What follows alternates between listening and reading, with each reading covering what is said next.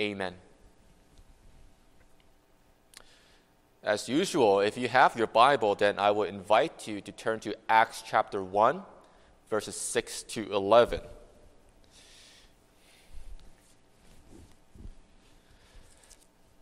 Acts chapter 1, I will begin by reading from verse 6. So, brothers and sisters, this is God's holy and inerrant word.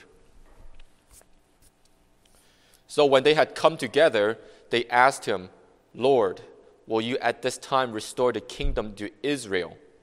He said to them, It is not for you to know the times or seasons that the Father has fixed by his own authority, but you will receive power when the Holy Spirit has come upon you, and you will be my witnesses in Jerusalem and in all Judea and Samaria and to the end of the earth.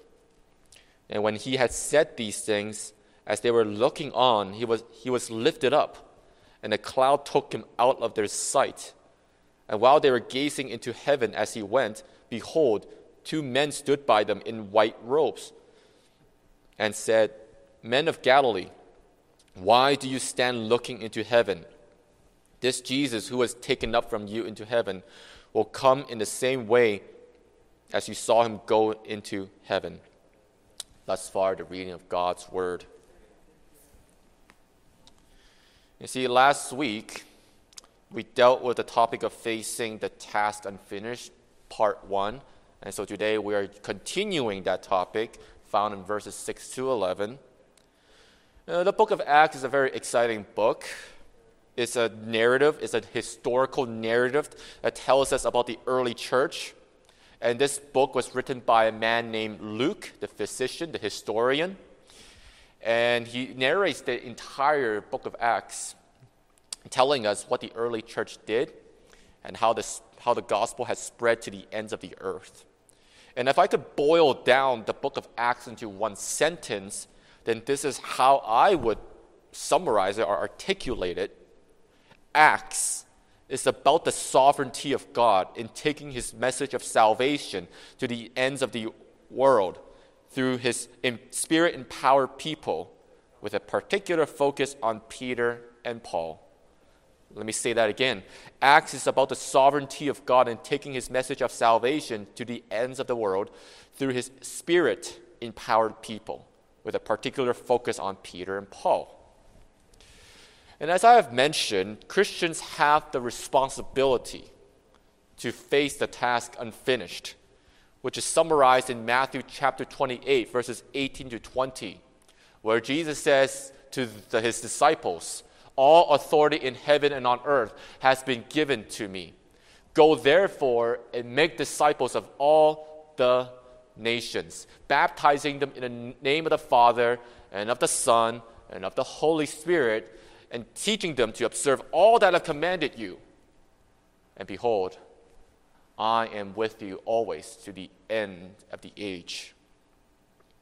See, when God called, when Jesus called his disciples, his first disciples, Peter and Andrew, he told them, Follow me, and I will make you fishers of men. What Jesus meant by responsibility to evangelize, to evangelize. The word evangelize is rooted in the Greek word which means to to church did. There was an explosive growth, and many people became Christians.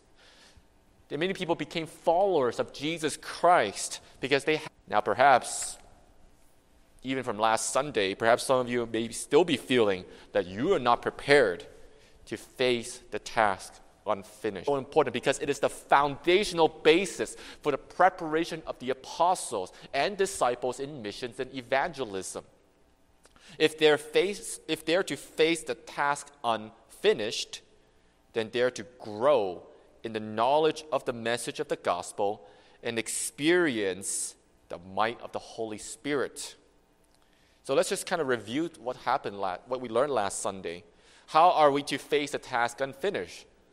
First, are you growing in, in the knowledge of the message of the gospel?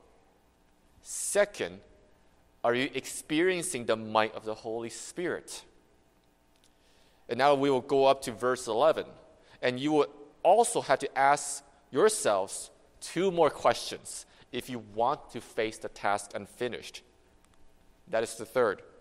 The third question is Are you focusing on the missional mandate? The missional mandate. Take a look at verses 6 to 8. Verses 6 to 8. Luke tells us this. So when they had come together, they asked him, Lord, will you at this time restore the kingdom to Israel? He said to them, It is not for you to know times or seasons that the Father has fixed by his own authority, but you will receive power when the Holy Spirit has come upon you and you will be my witnesses in Jerusalem and in all Judea and Samaria and to the end of the earth. You know, there is something quite powerful and sobering about last words. Last words. Last words of a dying loved one can be the most memorable thing ingrained in your memory. But we may not always think that our, our, our ordinary conversations with our friends and families members and our coworkers may be our final words.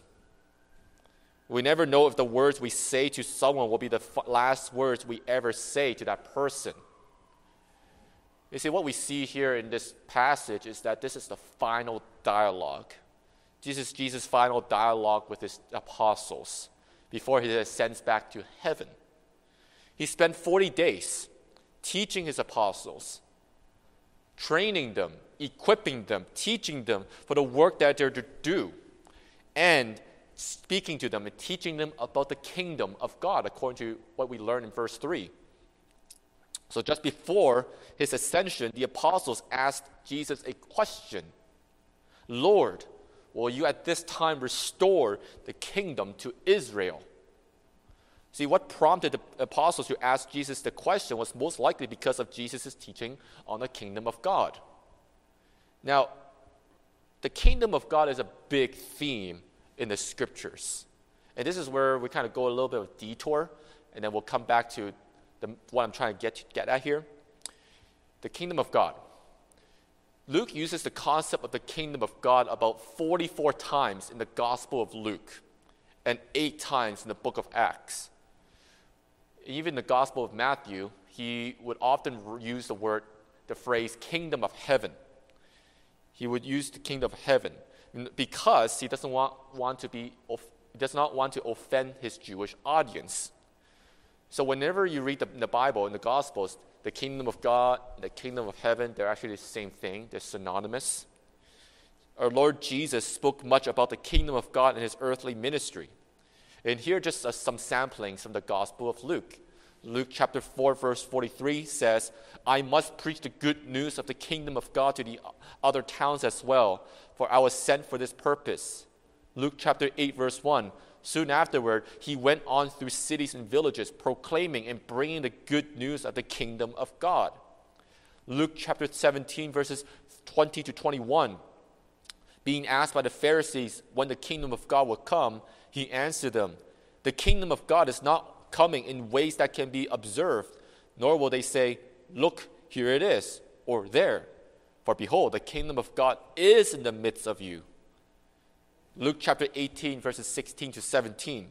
But Jesus called them to him, saying, Let the children come to me, and do not hinder them, for to such belongs the kingdom of God.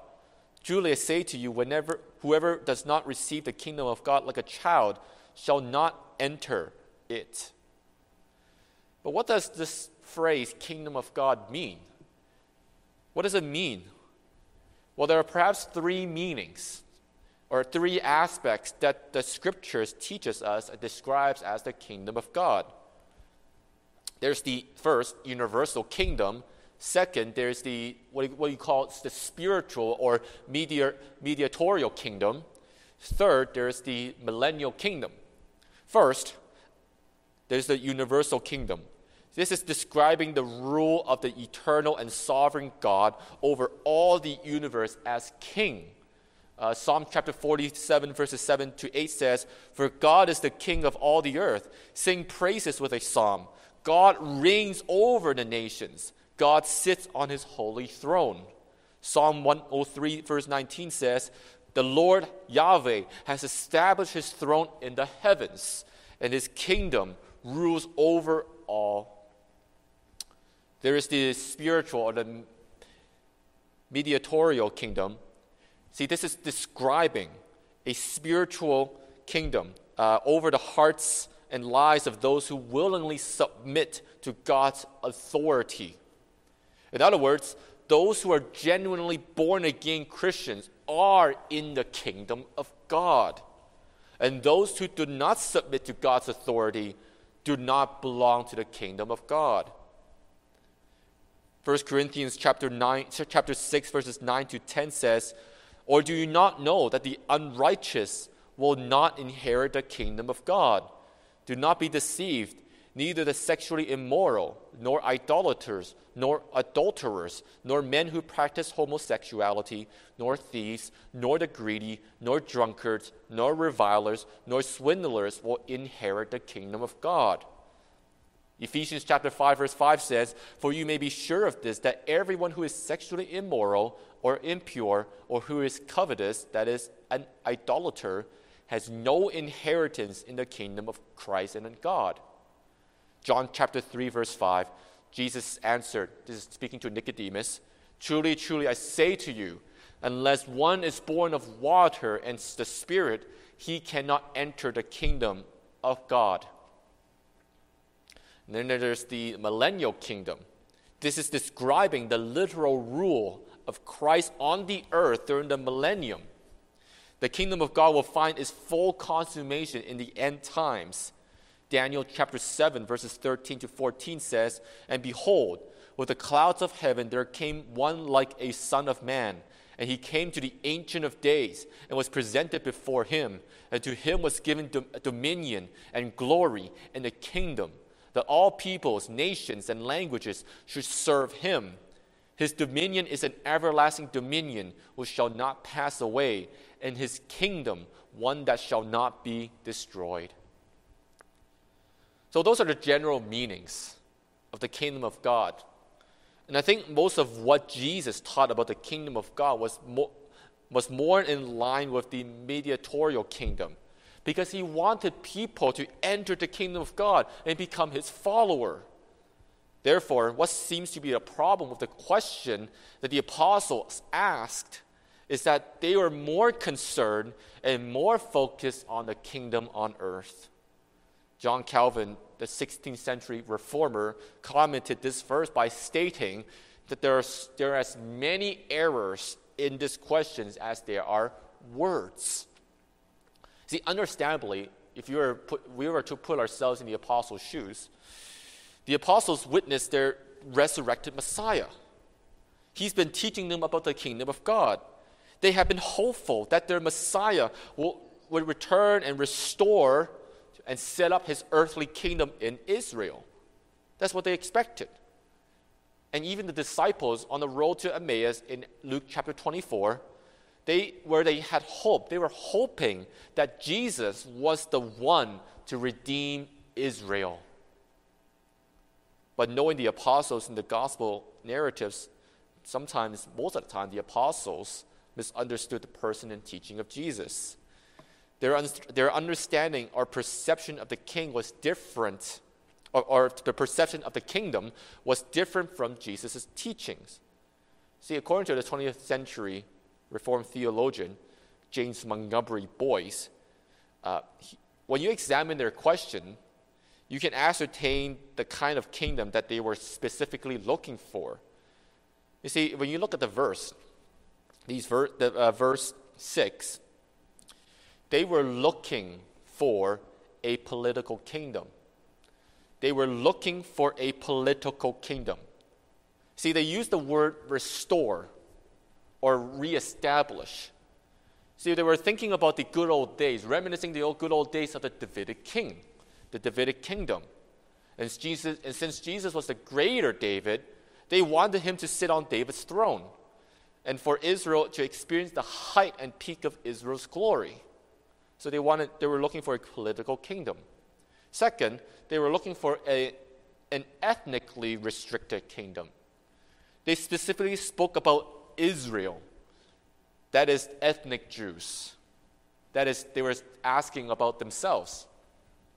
So, in their minds, this kingdom would be a Jewish kingdom.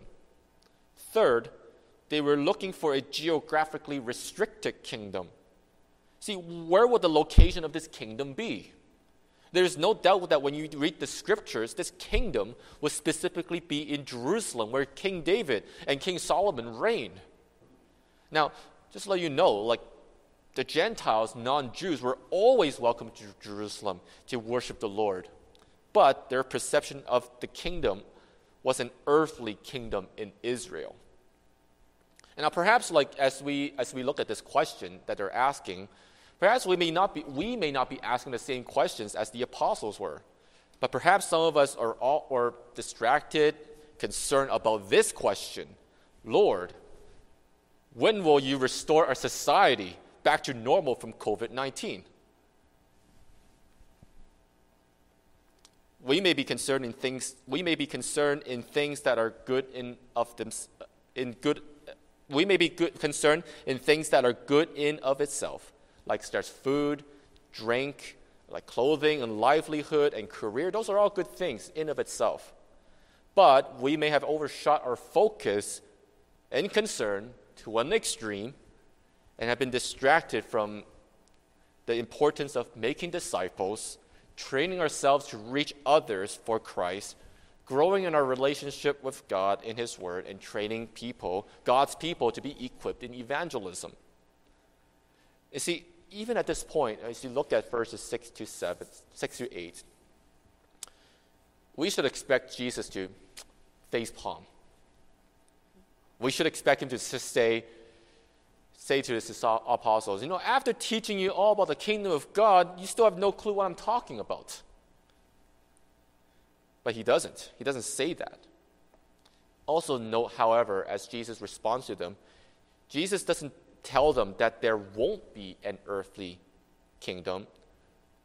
Jesus doesn't deny the reality of a literal and earthly kingdom.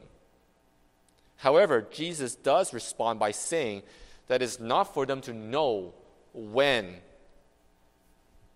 It's not for them to know when that will happen because the Father has fixed and put in place the time when Christ will return to establish his kingdom on earth, specifically in Jerusalem. You know, that time and that season is not for them to know.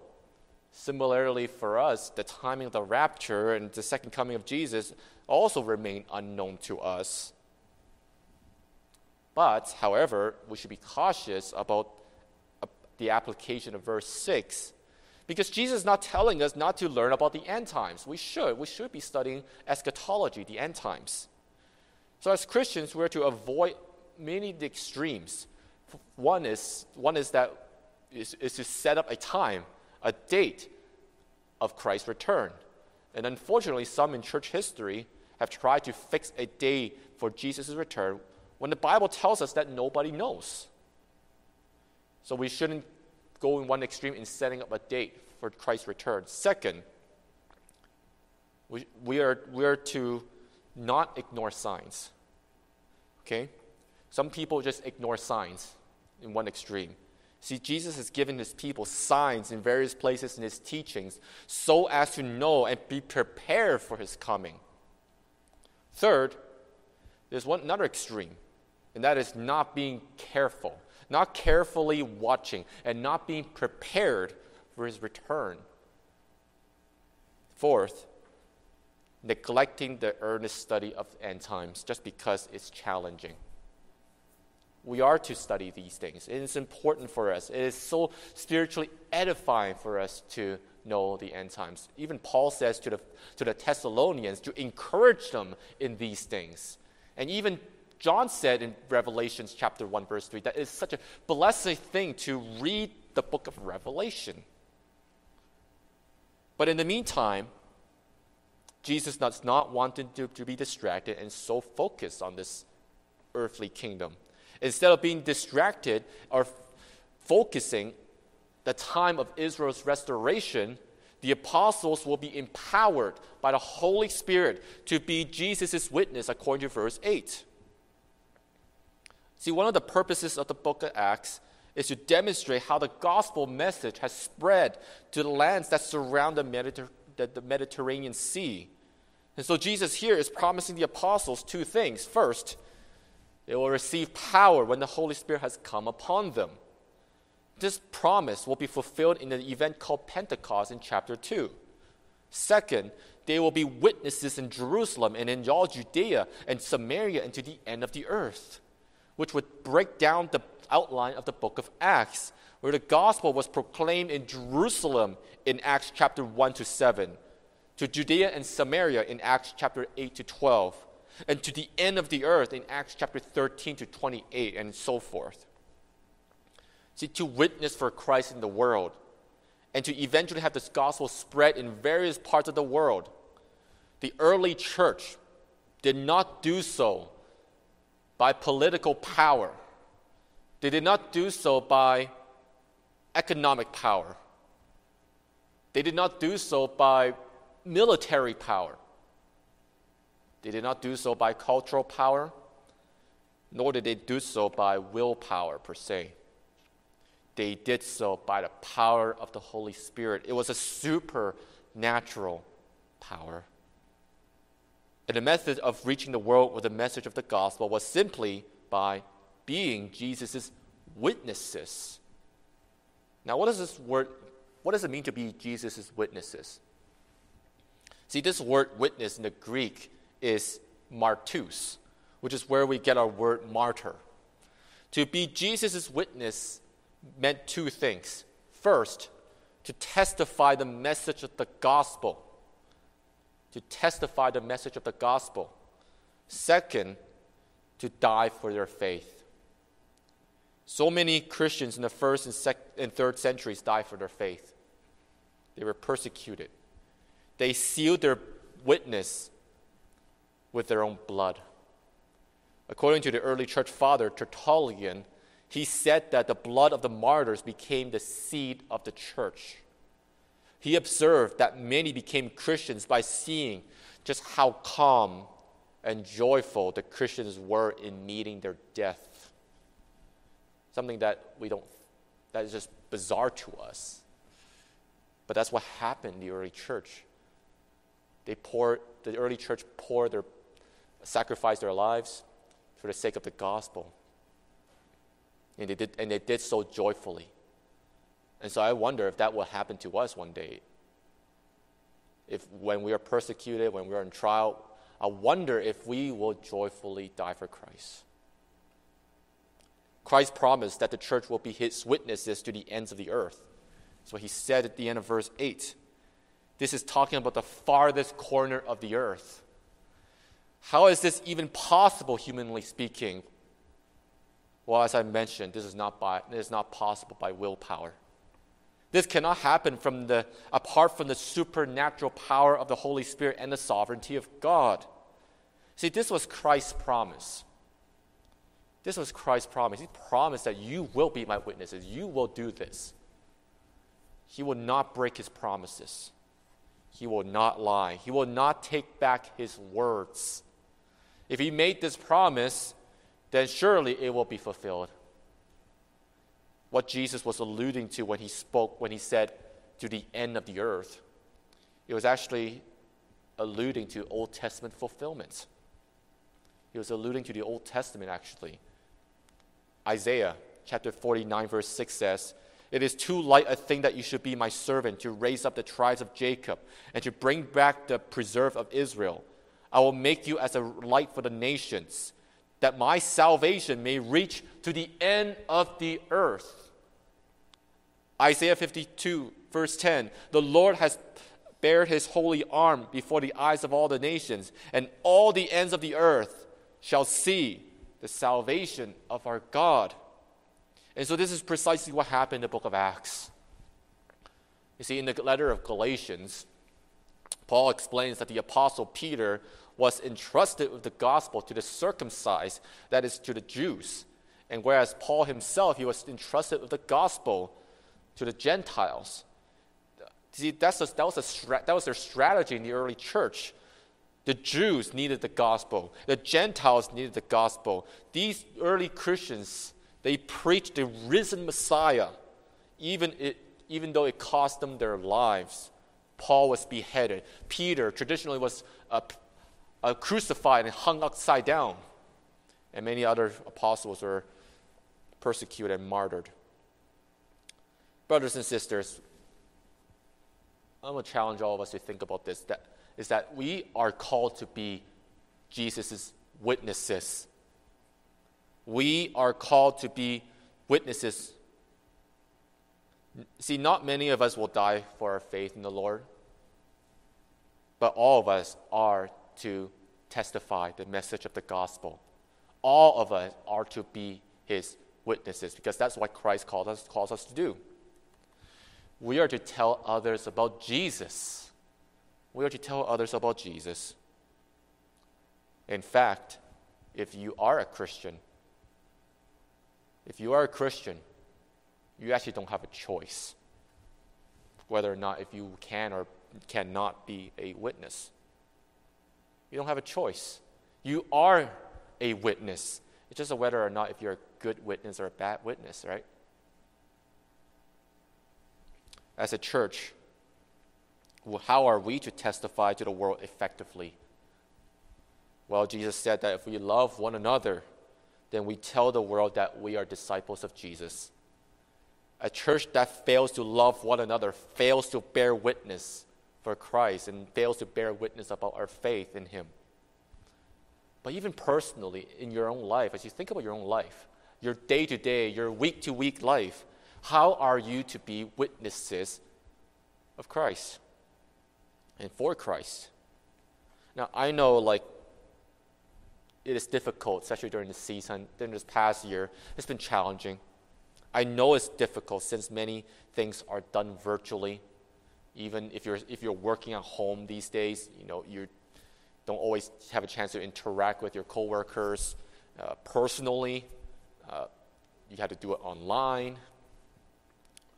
Uh, nonetheless, we are to find creative ways to be witnesses, and we should whether if it's just intentionally calling someone and making sure that they're doing okay, and to be encouragement for them to them, and to give them the hope of the gospel to them.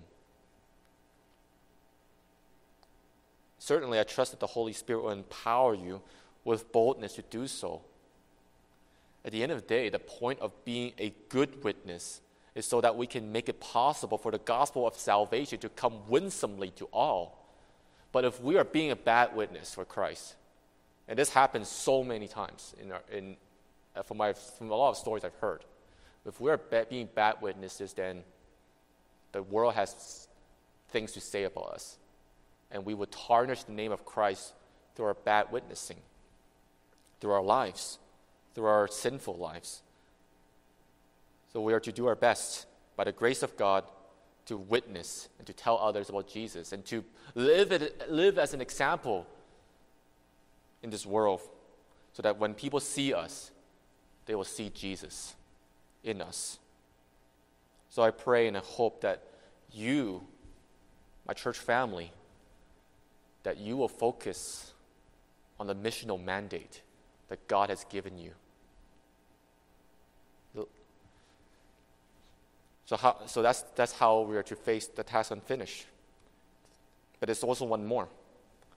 If we are to, if you are to face a task unfinished, then you have to ask yourself a fourth question.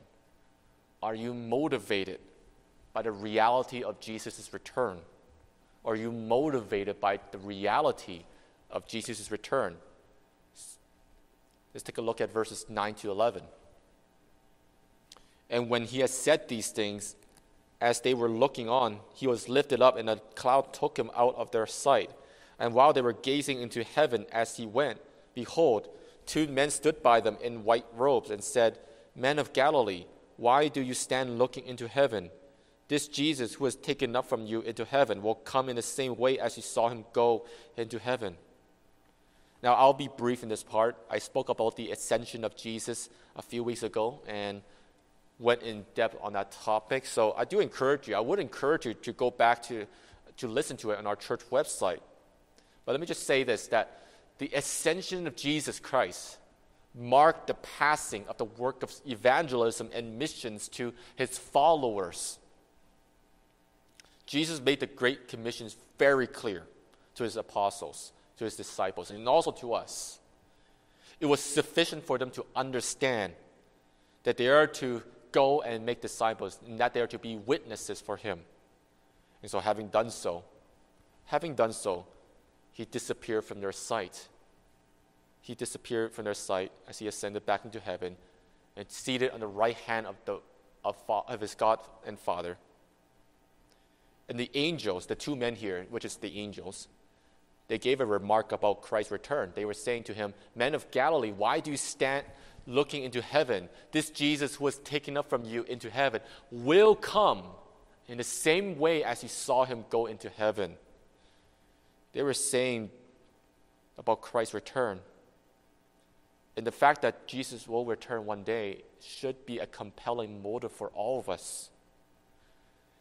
Just as the apostles didn't know when, when God will restore the kingdom, so we do not know when Christ will come back and take his church. That should be our, that should be our motivation, brothers and sisters.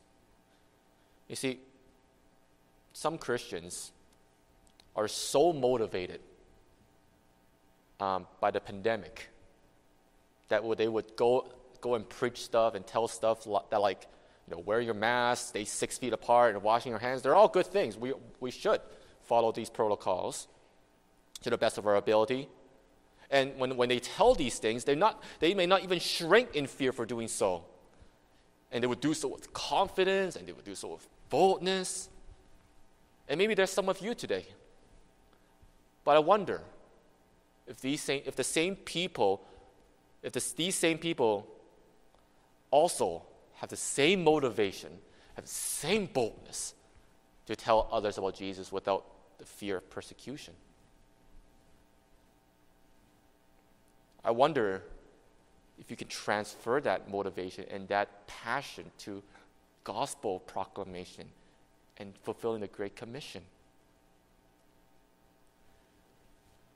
If you're not a Christian this morning, some of you may not die with or with or, with or of COVID, but you will 100% die in your sins because you are a sinner. The last I checked, all of us will die. Mortality rate is still 100%. You know, you may get the vaccine and that may protect you from the virus, but that's not going to protect you from death and eternal damnation. We will still die no matter what. But there's only one name under heaven that can save you from your sins and the wrath of God, and that is Jesus Christ. The good news of Jesus Christ. That is what saves people from sin. Not, the, not like vaccine per se, Brothers and sisters, we need to go out and tell others about this gospel. Yes, go tell them to wear masks. Go tell them to wash their hands. Go do that if you want to. But don't forget about the message that really truly saves and gives people hope in eternal life. And for you, for those of you who are not Christians, if you're not a believer, Jesus commands you to repent and believe in the good news of salvation.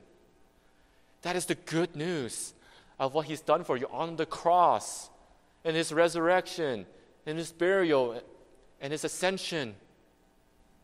And that is what we're going to celebrate later on for, in communion as we remember the death of Jesus Christ that He poured, that he poured out for us so that our, our sins can be forgiven. And so I want to say this with much love and concern. Maybe some of you are still deeply very deeply concerned about your physical health and other people's physical health, which is a good thing. We're to love our neighbors. But are you also concerned about your spiritual health? Are you also concerned about the spiritual health of your neighbors? Those around you who are not Christians? Are you concerned about their eternal destiny? Christ will return anytime.